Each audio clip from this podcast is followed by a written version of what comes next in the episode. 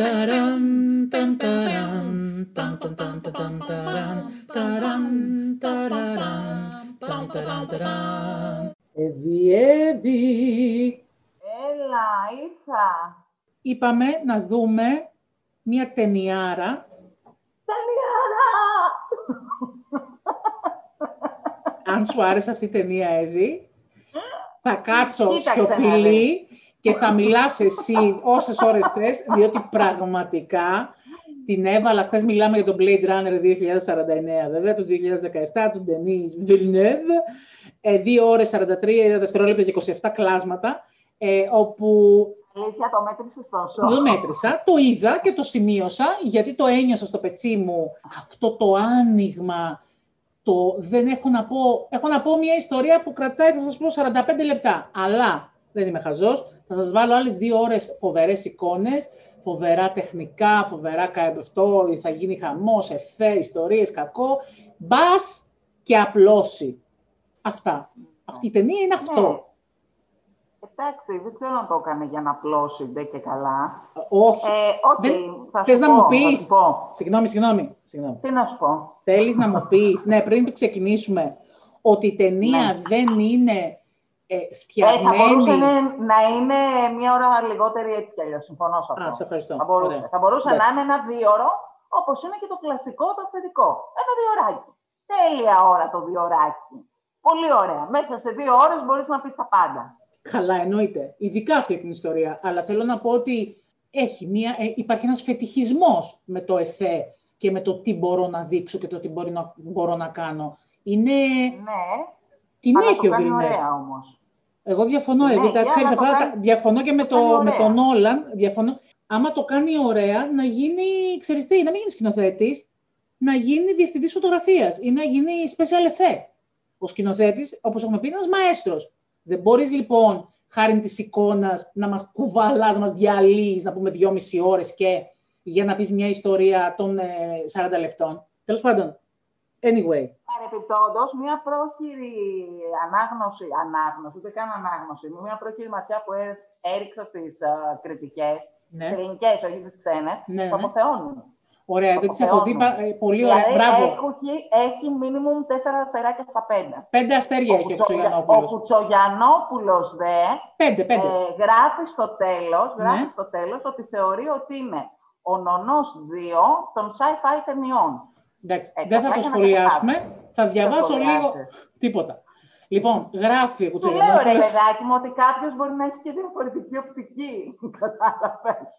Για να μην με βρίσκεις. Σε ευχαριστώ, σε ευχαριστώ, Εύη μου, σε ευχαριστώ. Λοιπόν, 30 χρόνια μετά τα γεγονότα της πρώτης ταινίας, ένας νέος Blade Runner, ο αστυνόμος Κάπα, K, ξεσκεπάζει ένα παλιό μυστικό που μπορεί να οδηγήσει ό,τι έχει απομείνει από την κοινωνία στο απόλυτο χάος. Η ανακάλυψη Χαμός. αυτή τον οδηγεί στην αναζήτηση του Rick Deckard, ενός άλλου Blade Runner, γιατί δεν είπα εγώ Deckard, του Rick Deckard, ενός άλλου Blade Runner της αστυνομίας του Λος Άντζελες, που έχει εξαφανιστεί τα τελευταία 30 χρόνια. Αυτό γράφει. Ωραία. Αυτή είναι η ιστορία. Οκ. Το ότι ο Ντέκαρτ και η Ρέιτσελ έχουν κάνει ένα μωρό, το οποίο ξεκινάμε από εκεί φάση τι συμβαίνει. Θα Και υπάρχει, ότι, ναι, το ότι αυτό ήταν και το αρχικό σχέδιο και καλά, ότι ψάχνανε να βρουν κάποιον ο οποίος θα έδινε, θα έκανε την Ρέιτσελ να μείνει έγκυος. Το ότι βρίσκει τα κόκαλα της Ρέιτσελ, το ότι ανακαλύπτουν όλη αυτή τη φάση, το ότι αυτός μπαίνει στη, ο Κέι, ο Ράιαν Γκόσλινγκ είναι στη φάση ότι αρχίζει και μπαίνει στο μυαλό του η ιδέα ότι μπορεί να είναι αυτό το μωρό, ψάχνει, ε, γιατί θέλει να είναι σίγουρος, γιατί δεν το πιστεύει αρχικά, γιατί ξέρει ότι έχει, γιατί είναι και ο ίδιος ρέπλικα, όπως ξέρουμε, και έχει και ο, έχει και ο ίδιος ε, φυτεμένες ε, αναμνήσεις, ψάχνει από εδώ, ψάχνει από εκεί, πάει σε αυτήν που ψάχνει, που φτιάχνει τις αναμνήσεις, τελικά καταλήγει να βρει τον Ντέκαρτ, να του πει την ιστορία και να καταλάβει λοιπόν ότι αυτός δεν είναι το παιδί, τέλος πάντων αυτό και τα λοιπά. Αυτό, έτσι όπως το είπα εγώ τώρα, έχει πάρα πολύ ενδιαφέρον, είναι πολύ ενδιαφέρον. Πάρα, πάρα πολύ. Άσχετα. Συμφωνώ. Ναι, άσχετα από το αν εμένα δεν μου κάτσε ποτέ, ρε παιδί μου, η φάση το ότι αυτοί κάνανε μωρό. Εγώ αυτά τα πράγματα με τα μωρά και αυτή την ανάγκη, ας πούμε, να τους κάνουν όλους να γενοβολάνε για να τους κάνουν πιο ανθρώπους από τους Όχι, ανθρώπους. ρε, δεν είναι... σε σχέση με τη μηχανή είναι ένα νέο είδος, ας πούμε, το οποίο κανονικά δεν αναπαράγεται, αλλά ξαφνικά αναπαράγεται, που σημαίνει ότι είναι ένα θαύμα. Δηλαδή το πάει αλλού, δεν το πάει στο ότι, ξέρεις, κάντε όλοι παιδιά, είναι το μόνο θαύμα. Είναι ότι για τη συγκεκριμένη ράτσα, ας πούμε, που δεν μπορεί να κάνει παιδιά, δεν την έχουμε προγραμματίσει μάλλον να μπορεί να κάνει παιδιά, το γεγονός ότι έκανε ένα παιδί σημαίνει κάτι άλλο. Κατάλαβες, το πάει σε πιο. Γι' αυτό λέω, ξέρω, καταλαβαίνω τι λες. Το καταλαβαίνω, γι' αυτό λέω ότι εμένα αυτή, αυτή η οπτική και η προσέγγιση δεν με ενδιαφέρει, δεν είναι της ε, αρισκίας μου. Μα Εν πάση περιπτώσει. Με το ξέρω, αβαριέμαι, ρε, Είναι αναζήτηση του ναι, ναι. ανθρώπου αυτή από τότε που εμφανίστηκε στη γη το τι κατά συμβαίνει, ποιος είμαι, τι είμαι βασικά, τι είμαι. Όχι, ε, αυτό δεν είναι όμως τι είμαι. Κάτι... Αυτό δεν, είναι σε αυτό... η μόνη αναζήτηση του ανθρώπου είναι αυτή. Σε αυτό Όχι δεν υπάρχει έχει... Θεός ή δεν υπάρχει Θεός, αλλά ξέρεις, τι είμαι, πώς βρέθηκα εδώ ρε παιδί μου; Ναι, αλλά εδώ δεν υπάρχει αυτή. Εδώ; εδώ δεν υπάρχει αυτή η αναζήτηση, Εύη. Εδώ υπάρχει ότι ε, αυτοί έχουν εξελιχθεί. Υπάρχει. Όχι, δεν υπάρχει. Εγώ διαφωνώ. Υπήρχε στην πρώτη. Σε αυτή υπάρχει το ότι εμείς μπορούμε να κάνουμε και παιδιά τελικά. Που αυτό, η έννοια της αναπαραγωγής και της διαιώνισης του είδους, ενός νέου είδους, τέλος πάντων. Που σημαίνει, μπορούμε να κάνουμε παιδιά, δηλαδή μπορούμε να αναπαραχθούμε, σημαίνει ότι δεν εξαρτώμαστε πια από εσάς τους ανθρώπους για να υπάρχουμε. Αυτό είναι, είναι κάτι. Δεν εξαρτώμε. Αν με έχεις φτιάξει εσύ, σημαίνει ότι για να φτιάξεις και τον αδερφό μου, αδερφή μου, το είδος μου, πρέπει να υπάρχεις εσύ. Ενώ αν εγώ μπορώ να αναπαραχθώ μόνη μου, δεν σε έχω ανάγκη. Δεν είσαι εσύ ο Θεός μου. Αλαβές.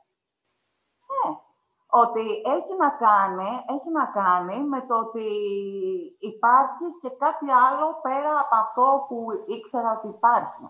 Και αυτό είναι το παιδί. Αυτό λέω. Όχι, δεν είναι το παιδί. Μα το παιδί ψάχνουμε σε όλη την ταινία. Είναι, ένα, είναι ότι υπάρχει ένας παράγοντας, ο παράγοντας θαύμα, δηλαδή κάτι που δεν μπορεί να πιάσει ακόμα και η τεχνητή μου νοημοσύνη, και που είναι έξω από μένα και έξω από τον κατασκευαστή μου. Άρα είναι πούμε, τι θρησκευτικό. Που υπάρχει Αυτό ανεξάρτητα. Είναι υπαρξιακό. Είναι, μπορείς να το πεις, δεν ξέρω αν είναι θρησκευτικό, αλλά είναι υπαρξιακό. Γιατί θα μπορούσε να μην είναι θρησκευτικό, θα μπορούσε να είναι το σύμπαν. Δεν ξέρω, ρε παιδάκι. Μα δεν είναι το σύμπαν. Να είναι κάτι άλλο.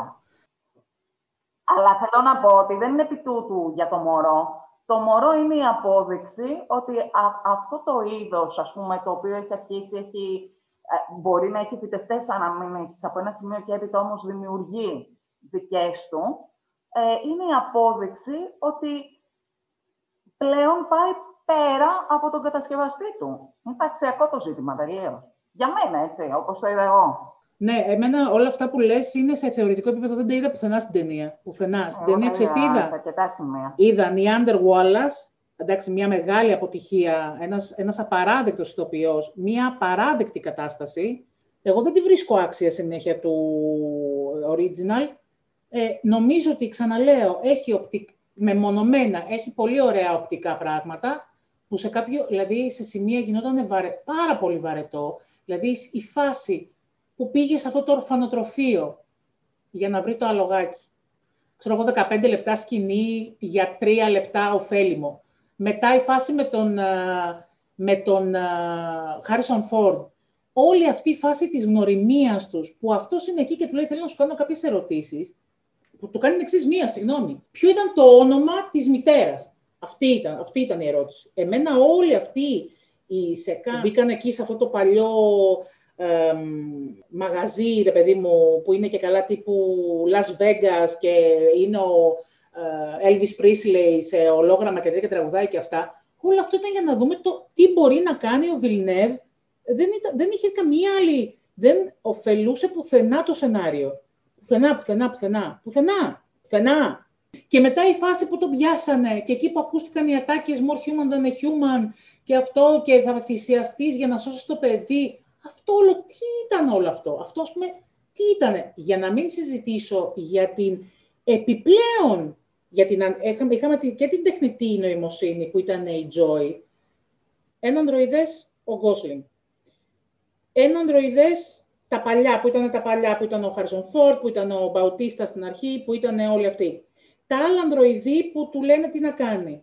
Η τεχνητή νοημοσύνη, τελικά άνθρωπος ήταν μόνο η Ρόμπιν Ράιτ ή ήταν και αυτή και ο Νιάντερ Γουάλλα, ας πούμε. Να κατακτήσουν, δεν το έχεις καταλάβει αυτό, εννοείται. Τι μα κατακτήσουν, αφού όλα τα φτιάχνει. Ο άλλος που τα φτιάχνει άνθρωπος δεν είναι. Θα κατακτήσουν, θα καταλάβουν τον κόσμο, χαμός θα γίνει. Καλά θα κάνουν, να σωθούμε γιατί εμείς είμαστε άχρηστοι. Να πας και, ε, βέβαια, όταν τα φτιάχνεις εσύ, εμένα αυτή είναι η μεγάλη μου διαφωνία. Όχι η διαφωνία, το μεγάλο μου ερώτημα. Εάν το φτιάχνουμε εμείς, φτιάχνουμε εμείς την τεχνητή νοημοσύνη, εμείς τα ανδροειδή, είναι δυνατόν να μην βγουν σαν και εμάς. Εντάξει, θα δούμε τώρα, θα μου πεις. Μπορεί να βγουν. Έχουμε και καλά κομμάτια. Αλλά ο Νιάντερ Γουάλλας είναι άνθρωπος, δεν είναι. ο Τζάρετ Λίτο.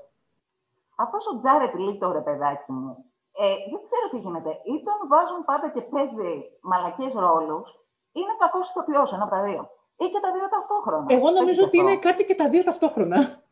Αλλά, εν πάση περιπτώσει, εγώ αυτά είχα να πω. Θέλω να, τα, να ξεκινήσεις να πεις αυτά που θέλεις να πεις. και ε, εγώ. Διάβασα στα τρίβια εκεί στα IMDb ότι για το ρόλο του, του Wallace, Wallace ε, είχε στο μυαλό του τον David Bowie, ο οποίος όμως πρόλαβε και πέθανε και έβαλε τον Τζάρετ. Σώθηκε ο άνθρωπος να πάει να αυτήν την ταινία.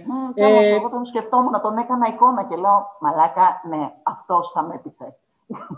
Κοίταξε να δεις. Εάν η αλήθεια είναι ότι ο Μπόι, εντάξει, μου είναι πολύ καλά, εντάξει, δεν έχει καμία σχέση Θεός. με τον Τζάρετ Λίτο. Αυτός ε, είναι ο Θεός. Αυτός είναι ο Θεός. Απλά ήταν και ο διάλογος, αυτά που έλεγε ο άνθρωπος ήταν λίγο μάπα. Δεν ξέρω δηλαδή αν έφταιγε, αν τα έλεγε ο Μπόι, αν θα ήμουν σε φάση που πω τι είπε το άτομο ή απλά λόγω ναι, συμπάθειας. Και πάλι θα έβλεπες τον Μπόι. Ναι, αυτό, εντάξει, αυτό έχεις δίκιο. Αυτό έχεις δίκιο. Όταν έμαθα ότι θα κάνουμε sequel το Blade Runner, ε, άρχισαν τα κλασικά των πολύ φαν, ας πούμε, της ταινίας. Η Ιεροσυλία, τι είναι αυτά τα πράγματα, είναι δυνατόν. να κάνουμε sequel στο Blade Runner, είναι σοβαρή, που είναι η καλύτερη sci-fi ταινία όλων των εποχών και τέτοια. Γιατί, ξέρεις, υπάρχουν κάποιες ταινίες από το παρελθόν, η συγκεκριμένη του Ridley Scott το 82. Το 82, εγώ ήμουν 8 χρονών. Ε, είναι μη, έχω μνήμες από εικόνες αυτής της ταινίας από τα παιδικά μου χρόνια, γιατί ο πατέρας μου ήταν τρελός, μην τα ξαναλέμε αυτά. Ε, δηλαδή, μαζί με το. Είχα δει και τον Ιτή, τον Εξωγήινο και το Blade Runner, για να καταλάβεις, είχα μεγάλη γκάμα. Ε, και πραγματικά σου μιλάω, είναι μια ταινία την οποία την είχα δει πιτσιρίκι. Την είδα μετά στην εφηβεία, την είδα μετά στα πρώτα νεανικά χρόνια, την είδα τώρα που έχω σαπίσει. Δηλαδή, είναι μια ταινία που την αγαπάω πάρα πολύ και ξαναγυρνάω. Ε, οπότε όταν έμαθα ότι θα κάνουμε sequel, λέω, κάτσε ρε φίλε, καταλαβαίνω να κάνεις και prequel και sequel και ό,τι σκαταθέλεις σε σχέση με το Star Wars, ας πούμε. Σε παίρνει. Που είναι και η ιστορία πιο ελαφριά και τέλος πάντων μπορείς να την ανοίξεις από εδώ, μπορείς να την ανοίξεις και από εκεί, μπορείς να τη βάλεις στα εφέ, στη σύγχρονη εποχή κτλ. Ξέρεις, όλο αυτό. Αλλά μια ταινία η οποία μέσα σε δύο ώρες ε, σου λέει ό,τι έχει να σου πει στην πραγματικότητα και μάλιστα με έναν τρόπο που για την εποχή του ήταν πολύ προχώ ε, σε όλα, πώς να σου πω, και, και στο σενάριο και στο τρόπο που το διαχειρίστηκε και η, η απίστευτη αισθητική του για την εποχή, γιατί επαναλαμβάνω μιλάμε για το 82, έτσι, απίστευτη αισθητική για ταινία τέτοιου είδους. Ε, μέσα σε δύο ώρες σου έχει πει ότι έχει να σου πει, γιατί άλλο μπορεί να, να κάτσεις να πεις για αυτό το θέμα. Θα μου πεις ότι θέλεις. Ο καθένας ό,τι θέλει κάνει. Ε, απλά θέλω να πω ότι για μένα ήταν ένα sequel που ήταν αχρίαστο. Εγώ ήμουν πάρα πολύ καλυμμένη με την πρώτη ταινία. Συμφωνώ. Πάρα πολύ ευχαριστημένη. Πολύ, πολύ ευχαριστημένη. Ε, και μάλιστα το έλεγε και με τρόπο, ότι είχε να πει και με τρόπο που σου άφηνε και ερωτηματικά. Εμένα αυτό, αυτό είναι το ωραίο. Πολύ υπέρ ε, των ταινιών σκηνοθετών που σου δίνουν μασημένη τροφή. Προτιμώ να μην καταλάβω, πώς να σου πω, ε, και να πω «Αχ, πόσο χαζή είμαι, δεν την κατάλαβα την ταινία», αυτό να είναι, ας πούμε, κάτι το οποίο θα κοιμηθώ, διότι δεν υπάρχει λόγος να ασχοληθεί ο κεφαλός μου με αυτό το πράγμα. Εντάξει, υπάρχει και το ενδιάμεσο. Υπάρχει δηλαδή και. Εντάξει, ρε παιδί μου, ναι, αυτό δεν το λέω. Σου λέει ότι είναι να σου πει και ταυτόχρονα δημιουργεί ε, ερωτήματα. Ναι, προφανώς. Απλά θέλω να πω ότι δεν με ενδιαφέρουν, ή μάλλον βλέπω και ταινίες που είναι πιο σε τεράστια εισαγωγικά, θα το βάλω, πιο εύκολες, εύπεπτες κτλ. Αλλά όταν έρχεσαι και μου πουλάς ένα θέμα το οποίο έχει να κάνει με υπαρξιακά ζητήματα, ας πούμε, ή φιλοσοφικά ζητήματα κτλ., το να μου πεις ένα και να κάνουν δύο, θα σου πω πολύ. Αλήθεια, τι μου το λες. Ας πούμε, και γιατί, την, γιατί να κάτσω να δω για να μου πεις τι πιστεύεις εσύ για αυτό το θέμα. Θα μου πεις όλες οι ταινίες, τι πιστεύει ο σκηνοθέτης για κάποιο θέμα είναι. Ας το πάρουμε απόφαση και συσκάσουμε. Και τελειώνουμε, ναι. Δεν ok με αυτό. Ναι, είμαι πολύ ok με αυτό και αυτή είναι και η μαγεία της τέχνης. Δηλαδή η τέχνη είναι η, η, η μόνη ανθρώπινη δραστηριότητα που μπορείς να έχεις, ο, δημιουργό ο δημιουργός μπορεί να έχει απόλυτη ελευθερία. Δεν υπάρχει πουθενά στη ζωή αυτό. Και το γεγονός ότι από την τέχνη δεν πεθαίνεις, ας πούμε, δηλαδή δεν πεθάνεις από μια κακή ταινία, την κάνει ακόμα πιο υπέροχη. Κατάλαβες; Οπότε ναι, φίλε. Κάνε τι θέλεις. Είσαι ο τρίερ και έχεις αυτά στο κεφάλι σου. Βγάλτα, δεν πειράζει. Α με συμφωνώ εγώ ή ας με συμφωνεί η Τόνια ή ας με συμφωνεί κανείς. Κάνε ό,τι νομίζει, δεν πειράζει. Λοιπόν, τέλος πάντων. Ε, την είδα, την ταινία την είχα δει και το 17 που είχε βγει, αλλά δεν ε, της είχα δώσει ιδιαίτερη σημασία. Μπορώ να σου πω ότι την είχα ξεχάσει και θεωρώ ότι είναι λογικό να την έχω ξεχάσει. Γιατί όντως πέρα από τα, τα κατεμέ υπέροχα εφέ, γιατί για μένα η, το εικαστικό κομμάτι της ταινίας είναι καταπληκτικό. Δηλαδή μπορούσα, πώς να σου πω, να κλείσω τη φωνή, να μην με ενδιαφέρει τι κάνουν, τι λένε και τα ναι. Και να κάθομαι να χαζεύω πόσο ωραία την κατασκεύαση. Τι ωραία φτιάξαμε. Και ο διευθυντής φωτογραφίας, ρε παιδί μου, και όλα αυτά είναι πραγματικά, έχει κάτι εικόνες, οι οποίες είναι, είναι πανέμορφες. Καταρχάς. Είναι όμορφη ταινία, δηλαδή, από την πλευρά την εικαστική Ε, τώρα, μου έκατσε εμένα καλά που η Ρέιτσελ και ο άλλος ο Ντέκαρτ κάναν παιδί. Όχι. Δηλαδή, έχουμε έναν Jesus Christ στην πραγματικότητα ε, των ανδροειδών. OK, okay, εντάξει, άιντε. Άιντε, επειδή είναι όμορφη η ταινία, το μασάω, το καταπίνω. Είσαι μεγάλη καρδιά. Ναι. Είμαι, είμαι πολύ μεγάλη καρδιά, η αλήθεια είναι αυτή. Μα θέλω, θέλω. Δηλαδή μπήκε στον κόπο ο άνθρωπος, κατάλαβες. Απαράτα μα, Ρεύη. Απαράτα μας. μπήκε στον κόπο. Γούσταρε, σαν να μην υπάρχει το αύριο να κάνει αυτό το πράγμα. Τέλος πάντων, έλα, για πες. Και, και το ξεκίνησε και σχετικά καλά. Δηλαδή το πρώτο μισό της ταινίας εμένα με χάλασε. Αλλά όταν άρχισε, τέλος πάντων, η παραπερχάμενη του Wallace η να γίνεται ξαφνικά η τύπης από το Terminator. Η Love, η Love, ναι, ναι. Μπράβο, το Android στο Terminator. Η γυναίκα όμως γίνεται κάτι τέτοιο, λέω εντάξει, το, το χαλάς, το χαλάς. Δεν χρειάζεται. Δηλαδή, κάνεις μια ταινία η οποία ε, μιλάει, εν πάση περιπτώσει, προσπαθεί να μιλήσει για κάποια πράγματα και έρχεσαι και ρίχνεις δύο-τρεις χαρακτήρες που το διαλύουν όλο. Αυτό ήταν εμένα το ζήτημά μου. Δηλαδή, σου λέω, αν έκοβα μερικές σκηνές και αν έκανα λίγο, πώς να σου πω, κάποιες μικρές αλλαγές σε κάποιους χαρακτήρες και στο σενάριο, μπορεί να ήταν και ταινιάρα. ναι, ευχαριστώ ρε Σιέβη. Ευχαριστώ πάρα πολύ. Ε, ναι, μπορεί να ήταν και ταινιάρα, έτσι, σύμφωνο. Δεν ήταν ταινιάρα, ούτε για μένα δεν ήταν ταινιάρα, αλλά δεν μπορώ να πω. Και, σε σημεία είπα τι λένε, δηλαδή εκεί που πλακώνονται έξω από, μέσα στη θάλασσα ή στο Καλά, ναι, αυτό, άλλη σκηνή αυτή. Ε, ναι. Μέσα σε αυτό που είναι δεμένος ο Ντέκαρτ και είναι ο άλλος και πλακώνονται στο ξύλο και τα λοιπά, λέω εντάξει. Καλησπέρα. Με χάσε. Ναι. Με Δεν χρειαζόταν. Δεν χρειαζόταν κόφτο, κόφτο, μοντάζ, κόφτε το. Ναι, κόφτε ναι, το. ναι. Ή ας πούμε αυτό το φοβερό τρίο που έχει φωνάξει η άλλη την πόρνη, το ανδροειδές που είναι. Επίσης, η Joy. Το girlfriend, ναι, το girlfriend.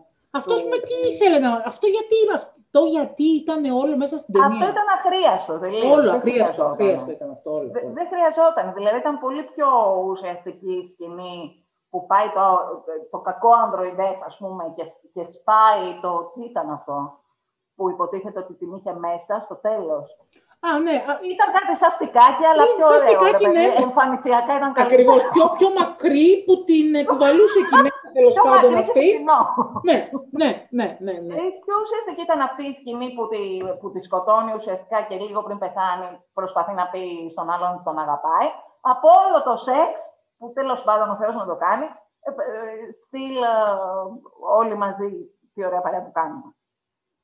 Είχε δηλαδή κάτι τέτοια πράγματα, το οποίο ενώ θα μπορούσε να σταθεί, το πετούσε τελείως εκτός. Αυτή είναι η γνώμη μου, ότι ο σεναριογράφο θα μπορούσε να έχει κάνει και καλύτερη δουλειά. Κοίταξε να δεις, να σου, πω, να σου πω σε αυτό το σημείο, το όλο κομμάτι με την uh, ανατροπή του ποιος τελικά είναι το παιδί του Ντέκαρ και της Ρέιτσελ. Αυτό ήταν καλό. Ναι, αλλά αυτό νομίζω ότι είναι ο λόγος που είδαμε πολλές σκηνές που δεν υπήρχε λόγος να δούμε όσον αφορά στο Ryan Gosling, που τελικά αυτός υπάρχει περίπτωση να είναι τι, παιδί. Αυτός στην αστυνομία όταν πηγαίνει στο τμήμα, τέλος πάντων, ε, δείχνει σαν να, τους σαν να τους φοβάται, σαν να θέλει να αποφύγει τους ανθρώπους γιατί τους κράζουν, κράζουν τις ρέπλικες, κάτι το οποίο, ας πούμε, δεν υπάρχει κάπου αλλού στην ταινία. Είχε δηλαδή κάτι πράγματα με το Ryan Gosling και το χαρακτήρα του, που στάδιχνε και μετά εξαφανί... Δηλαδή, λες τώρα αυτό τώρα γιατί κάτι σημαίνει. Δεν καταλάβαινα ακριβώς. Ε, το αφεντικό του, ας πούμε, η Ρόμπιν Ράιτ, ας πούμε, πώς του μιλούσε. Αυτή, και αυτή σαν ανδρίκελο μιλούσε. Νομίζω ότι στην ταινία υπήρχε και ένα ε, παραπάνω στοιχείο ότι αυτός δεν αισθάνεται καλά, ότι δεν, τους, δεν τον θέλουν οι υπόλοιποι, ότι είναι ρε παιδί μου στο περιθώριο, όπως είναι όλες οι ρέπλικες. Απ' την άλλη, οι ρέπλικες ήταν παντού. Δηλαδή, τέλος πάντων, δεν υπάρχει οικονομία, ρε παιδί μου. Δεν υπάρχει καμία οικονομία. Και να δεχτώ, σου λέω, τεχνικά η ταινία είναι αρτιότατη, δεν το συζητώ. Απλά, ρε παιδί μου, είναι μια φάση που είναι style over substance. Δηλαδή είναι να δούμε πόσο ωραία τα φτιάχνει αυτός ο άνθρωπος, έχει μία ιστορία, αλλά δεν πατάνε οι σκηνές, αυτά που μας δείχνει, δεν πατάνε ακριβώς στην ιστορία. Πατάνε, γι' αυτό σου είπα πριν, που εντάξει, δεν χρειάζεται όντως να μπούμε σε αυτή τη διαδικασία να συζητάμε τι θέλει και τι δεν θέλει ο σκηνοθέτης, γιατί δεν ξέρουμε κιόλας. Απλά, ρε παιδί μου, ε, εγώ απλά βαρέθηκα, επειδή ήταν η δεύτερη φορά που την είδα χθες και την πρώτη φορά που την είδα που άργησα να τη δω, δεν μπορούσα να μπω στη διαδικασία να τη δω κι εγώ. Κάπου είχα διαβάσει, δεν είχα, δεν είχα, εγώ δεν είχα διαβάσει τόσο καλές κριτικές και καταλάβαινα ότι δεν θα μου αρέσει η ταινία. Την είδα, την ξέχασα. Και χθες που την είδα, ξεκίνησε η ταινία, λέω: OK, okay, λέω, κοίτα, όντως, παιδί μου, έχει ωραία. Όντως υπάρχει ωραία εικόνα, ωραία τα τεχνικά της, τα εφέ της. Ε, μετά από ένα σημείο και ύστερα με ενοχλούσε, ας πούμε, με ενοχλούσε η Joy. Δεν καταλάβαινα γιατί αυτή, τι ήταν αυτό, αυτή η, η, artificial intelligence, ας πούμε, τι ήταν, ήταν σαν το Her. με τον ε, Phoenix. Ταινία, άρα πω, πω, τι μου θυμίσες τώρα. Ναι, δηλαδή ο, ο, ο Gosling αισθάνεται, ρε παιδί μου, όπως αισθάνεται ο Deckard για τη Rachel και αυτός τώρα το αισθάνεται για το AI. Αυτή, ας πούμε, θα ήταν μια ωραία ένα ωραίο σαπλότ, ε, μια ωραία άλλη ιστορία μικρού μήκου, ας πούμε. Ε, γιατί όντως είχε ένα ενδιαφέρον η δική τους σχέση. Κοίταξε, γενικά είχε, είχε διάφορες υποϊστορίες οι οποίες θα είχαν πολύ ενδιαφέρον αν με κάποιο τρόπο τις είχαν εκμεταλλευτεί. Ε, αλλά νομίζω ότι περίσχυσε να πάνε στο εύκολο. Γενικώς θεωρώ ότι η εποχή μας έχει μια τάση προς το εύκολο, δηλαδή να σου εξηγήσω ακριβώς τι έγινε. Έχει μια τέτοια τάση. Την έχει. Ε, και την ίδια στιγμή θέλει περίπλοκα εφέ. Μα πώς γίνεται να τα συνδυάσει αυτά τα ναι, δύο ναι, ναι, πράγματα, ναι, ρε παιδί μου; Ε, είδες όμως που αυτό γίνεται. δηλαδή, χαμήλωσε λίγο. Οι περισσότερες sci-fi ταινίες, νομίζω ότι έχουμε ξανασυζητήσει αυτό, ναι, ναι, ναι, ναι. Ε, κινούνται γύρω από εκεί πόσο πιο εκπληκτικό μπορώ να κάνω ένα εφέ, ας πούμε, και πόσο πιο απλή μπορώ να έχω μια ιστορία που θα έρθει ένας ήρωας, θα υπάρχει ένας κακός, ε, κάποιος θα συμπλησιάζεται κτλ. κτλ. Με αυτή τη λογική, ξέρεις, προτιμάς να πας να δεις, ας πούμε, ε, τις ταινίες με τα κόμιξ της Marvel, που ξέρεις τι πας να δεις, και λες, α, OK, okay, Αυτό ωραίο. θέλω να πω, ρε παιδί μου. Και το Arrival, που είναι του ίδιου σκηνοθέτη, είναι μια ταινία που ξεκινάει με μια καταπληκτική ιδέα ε, στο κομμάτι της επικοινωνίας και το πώς προσπαθεί η γλωσσολόγος να έρθει σε επαφή με τους εξωγήινους. Και γίνεται μια ταινία η οποία λες, τώρα αλήθεια αυτό ήθελες να πεις, δηλαδή γι' αυτό ξεκινήσαμε να έρθουμε ας πούμε, στον κινηματογράφο. Γι' αυτό μας έβαλες στη διαδικασία με αυτά τα υπέροχα εφέ, με τις υπέροχες σκηνές, για να καταλήξουμε πάλι στο, ε, στην ανατροπή και στο εξυπνακίστικο της ιστορίας και τελικά τι θα... Άσε μας αγόρι μου, δηλαδή ολοκληρώστε ένα σενάριο. Ή, ή, ή ξέρεις τι, μην είστε τόσο wow με τα εφέ, δηλαδή είναι κρίμα. Ε, φτιάχνεσαι τόσο πολύ να δεις κάτι. Μάλλον εντάξει, ας κάνω ό,τι καταλαβαίνετε. Ε, αλλά θέλω να πω ότι φτιάχνεσαι, φτιάχνεσαι πολύ οπτικά και επί της ουσίας ε, είναι πολύ σχηματικά τα σενάρια. Οι ιδέες είναι πολύ σχηματικές. Κοίταξε, σαν ιδέα δεν ήταν τελείως σχηματική. Δηλαδή, εγώ να σου πω το πώς το είδα. Ε, στο, στο, δεν είναι ακριβώς όμως έτσι. Ναι, όχι, okay, κάνανε ένα μωρό να το κρύψανε και, και το κρύψανε και καλά κάνανε γιατί θα το, δεν θα υπήρχε το μωρό. Αφού προέκυψε, κρύψτε το τουλάχιστον. Μα ε, αυτή είναι, αυτό, αυτό είναι όμως. Αυτή είναι η ιδέα, δεν είναι μα κάτι δεν άλλο. Είναι, ναι, αλλά δεν είναι αυτή η ταινία όμως. Αυτή είναι η ιδέα, αλλά δεν είναι αυτή η ταινία. Η ταινία είναι η ανασύστηση του, του ΚΑΠΑ, που mm-hmm. έχουμε δανειστεί και το ΚΑΠΑ, αυτό μου έμενε μου θυμίσει τελείως, ότι δεν έχει καμία σχέση. Τελείως η δίκη του ΚΑΠΑ που τον πρωταγωνιστή τον λένε Κάπα, ρε παιδί μου. Ε, η, η, ιστορία είναι, είναι μια αντίστροφη πορεία ουσιαστικά. Εγώ σου λέω ότι αποτυχημένη, δεν έχει σημασία. Mm-hmm. Της ιστορίας που είδαμε στο πρώτο. Δηλαδή, στο πρώτο έχεις έναν άνθρωπο, ο οποίος κάποια στιγμή αμφιβάλλει αν είναι άνθρωπος. Δεν μαθαίνεις ποτέ τελικά αν είναι ρέπλικα ή όχι. Εντάξει, τον Χάρισον τον Φόρτ. Το μαθαίνεις, υποτίθεται. Πολύ το συμπαθώ μεταξύ, άσχετο τώρα. Παρένθεση. Έχεις δει συνέντευξη του Χάρισον Φορντ και του Ράιαν Γκόσλινγκ μαζί. Ναι, ναι. Θα πεθάνει στο γέλιο. Μιλάμε ότι και οι δύο έχουν φοβερό χιούμορ. Εμένα μου αρέσει πάρα πολύ ο Χάρισον Φορντ. Όχι ε, ότι μπορεί, δεν μπορεί να παίξει πολλά πράγματα ο άνθρωπος, παιδί μου, αλλά αυτά που παίζει τα παίζει καλά. Πώς να σου πω. Ο Ράιαν πάλι μου αρέσει. Θεωρώ ότι έχει γκάμα, δηλαδή μπορεί να, μπορεί να, μπορούν να το τσαλακώσουν και περισσότερο. Απλά δεν του έχουν δώσει ακόμα τέτοιους είδου ρόλους. Περιμένω, Εύη, να τα δω εγώ αυτά αυτό σου λέω. και εμένα μου είναι συμπαθής, αλλά σαν ηθοποιός δεν ξέρω, δεν, δεν, δεν τρελαίνομαι. Μ' αρέσει, δηλαδή, ναι. ειδικά τον είδα τελευταία με τον άλλο τον τρελό στο Nice Guys. Πέθανα. Ε, πέθανα. Μα εκεί ήταν πολύ διαφορετικός από ό,τι έχει κάνει αυτό σε αυτό. Λέω, είναι, ναι. είναι και ζήτημα σεναρίων, είναι και ζήτημα και τι σου. Ναι, έχεις δίκιο, έχεις δίκιο. Έχεις δίκιο. Εντάξει, μικρό παιδί είναι ακόμα, μικρό παιδί είναι. Α, δώσ' του λίγο χρόνο. Λοιπόν, ε, ενώ λοιπόν βλέπεις μία πορεία ενός ανθρώπου ο οποίος ε, αρχίζει και αμφιβάλλει ότι είναι άνθρωπος και μήπως είναι ρέπλικα και τα λοιπά και βλέπει με την άλλη τη ρέπλικα την οποία όμως τον αγαπάει και η άλλη τον αγαπάει, κάτι που είναι έξω τέλος πάντων από τον προγραμματισμό που ήξεραν όλοι ότι έχουμε οι ρέπλικες και γι' αυτό επαναστάτησαν κι αυτές και σου λέει γιατί να ζω μόνο τέσσερα χρόνια, ε, δώσε μου κάτι της παραπάνω. Maker, δηλαδή, έτσι, maker, γιατί είσαι έτσι; Κατάλαβες. Ε, κάτι τέτοιο λέμε κι εμείς. Τι, μόνο 100. Δώσε κάτι παραπάνω. Και αυτό αν είμαι τυχερός, αλήθεια. Βέβαια, ναι, ναι, ναι. ναι. Σε, σε μεγάλη τώρα. Εννοείται. Εγώ σκεφτόμουν αυτό το θέμα με την πρεσβειοποίηση μου. Και λέω, ρε φίλε, δηλαδή αλήθεια τώρα. Σε, σηκώνεσαι μια μέρα, σε πω να τα κοκαλά σου.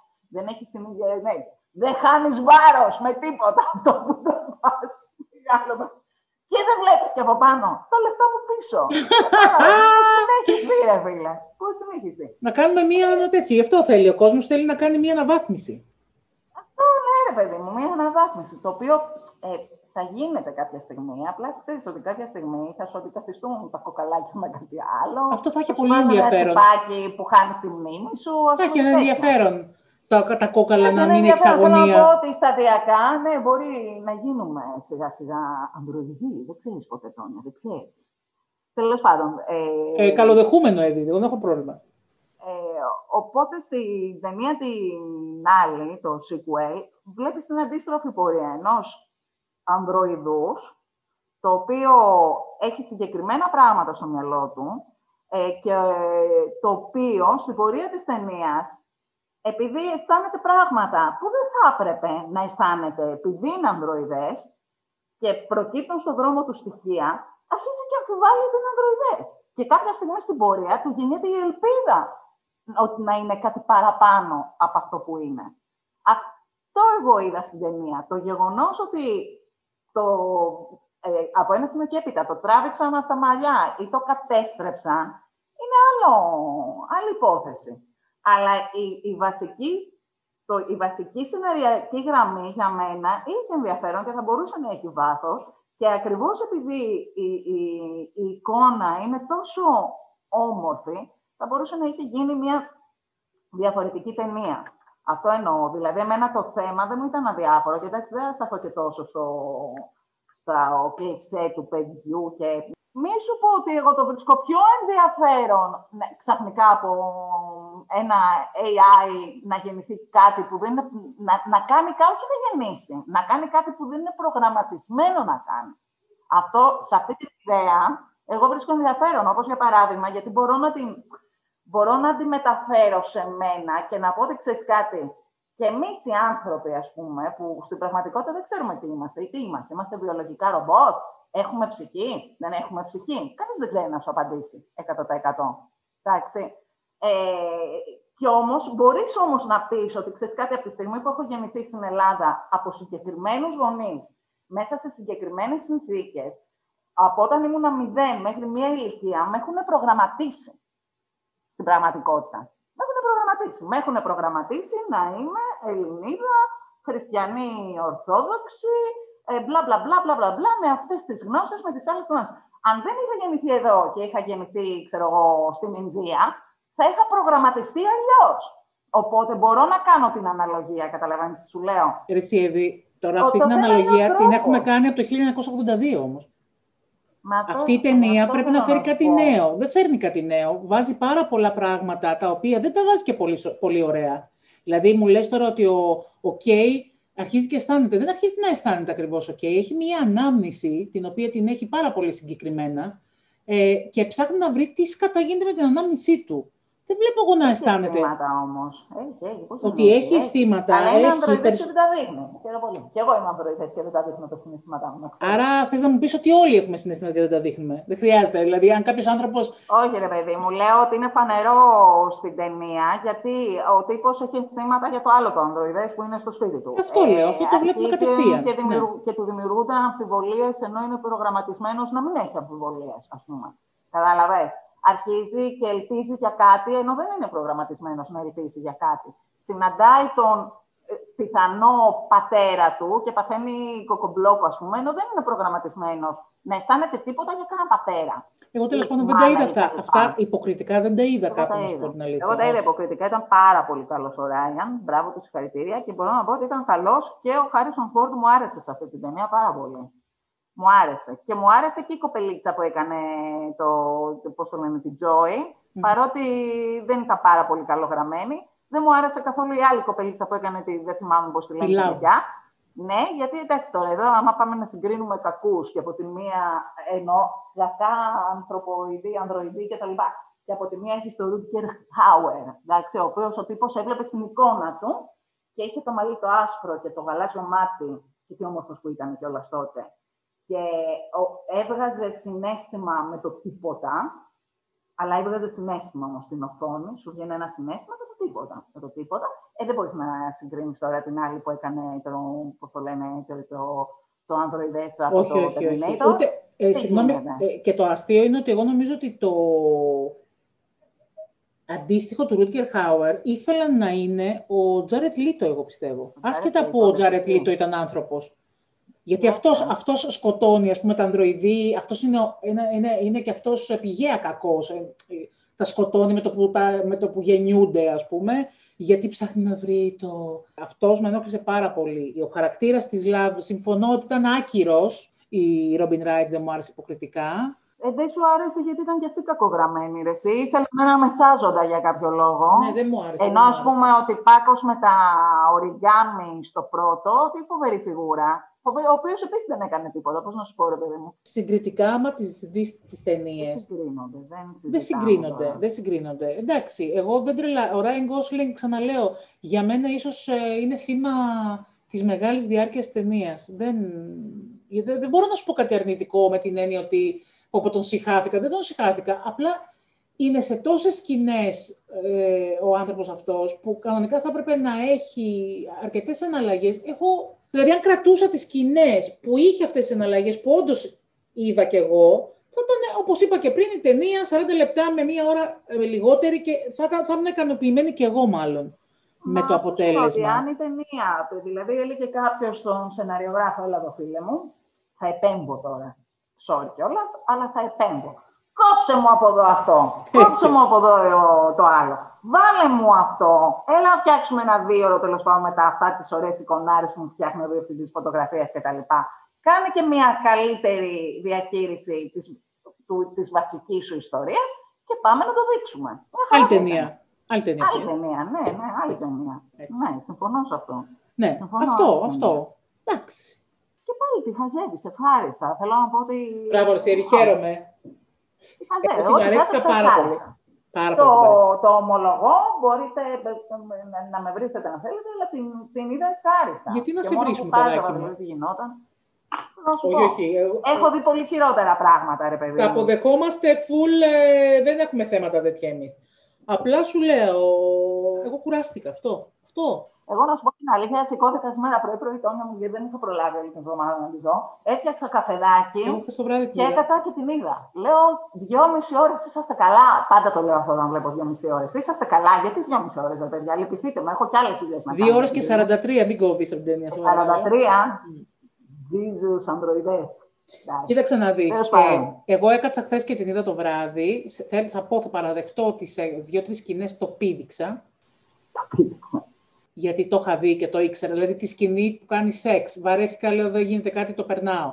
Στη σκηνή που παλεύουν με το Χάρισον Φόρντ μέσα εκεί. Εντάξει, έλα, Βαρέθηκα ρε, αυτή η σκηνή πάρα είναι- πολύ. Είναι επική, είναι επική αυτή η σκηνή. Είναι από τις καλύτερες σκηνές του έργου. Εγώ γέλασα πάρα πολύ.